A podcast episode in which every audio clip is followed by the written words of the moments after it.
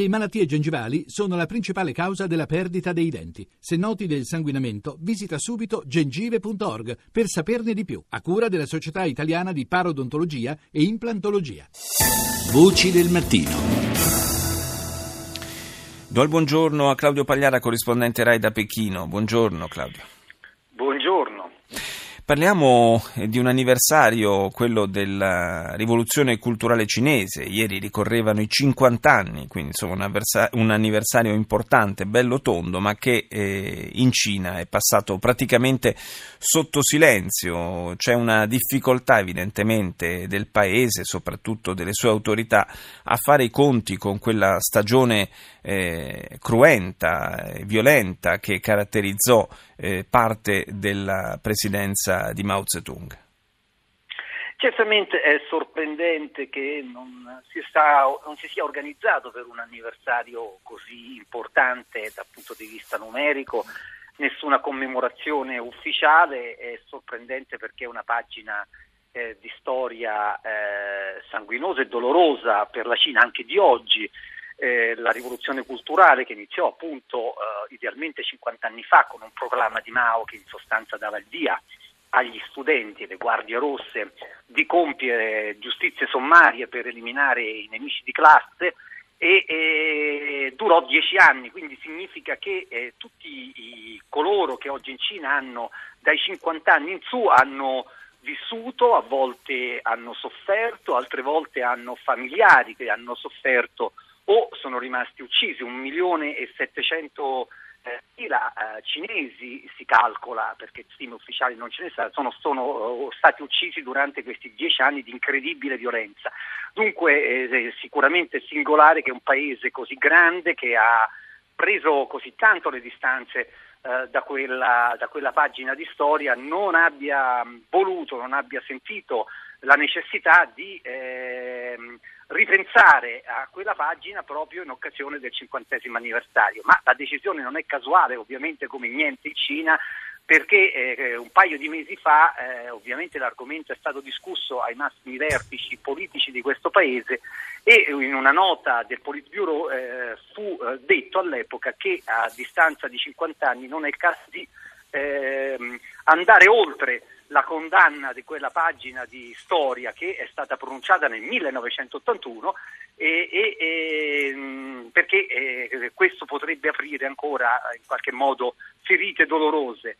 Dunque è stata una scelta mh, eh, che è stata presa sicuramente dopo una, una, una, un dibattito interno su questo argomento. Sappiamo che qui in Cina, anche se ovviamente si può intuire da, da vari segnali, ma non ce n'è una dire, prova evidente, eh, sono ovviamente dibattiti all'interno del Partito Comunista che domina la politica di questo paese tra un'ala diciamo, più conservatrice e un'ala invece più riformista. E naturalmente questo argomento della rivoluzione culturale è sicuramente uno di quegli argomenti che poteva far pendere eh, la bilancia da una parte o dall'altra. E dunque eh, silenzio ufficiale, nulla è stato organizzato in Cina, ehm, alcuni parenti delle, delle vittime hanno parlato, ma hanno parlato sulla stampa internazionale per raccontare appunto solo al mondo esterno ciò che hanno vissuto in quei terribili anni.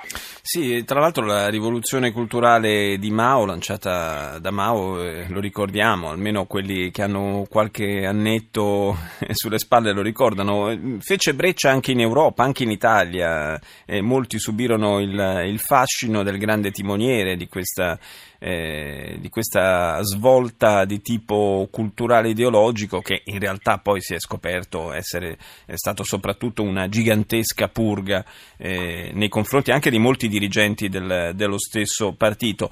La eh, difficoltà o la scelta comunque eh, del governo eh, cinese di questo e di quelli che lo hanno preceduto eh, è comunque in generale quella di rimuovere, di cancellare un po' le pagine eh, più oscure piuttosto che eh, farci conti e consentire alla società eh, di in qualche modo metabolizzarle. È successo anche con Piazza Tiananmen.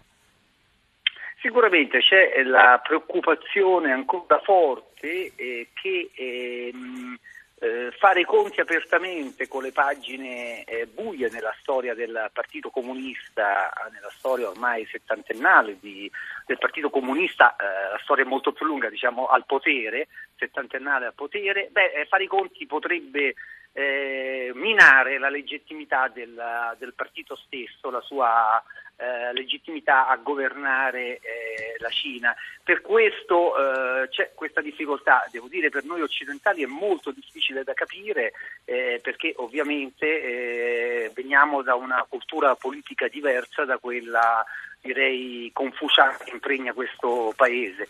Certamente eh, sulla rivoluzione culturale non tutti devono averla pensata in questo modo all'interno del gruppo oh, dirigente perché se c'è stato un comunicato in cui si diceva non è il caso di riaprire significa certo. che eh, qualcuno invece il problema lo ha posto. Eh, certo. Dunque evidentemente c'è un dibattito, è un dibattito che non emerge in maniera chiara, che si può solo intuire da frammenti, eh, da... Mh, mm, da rotture diciamo, che, di, da piccole fughe di notizie che di tanto in tanto escono e che prima o poi non c'è dubbio che dovrà, essere, eh, dovrà venire alla luce del sole perché non c'è nessun paese che possa eh, non fare i conti prima o poi con una pagina così lunga e così dolorosa della sua certo. storia recentissima.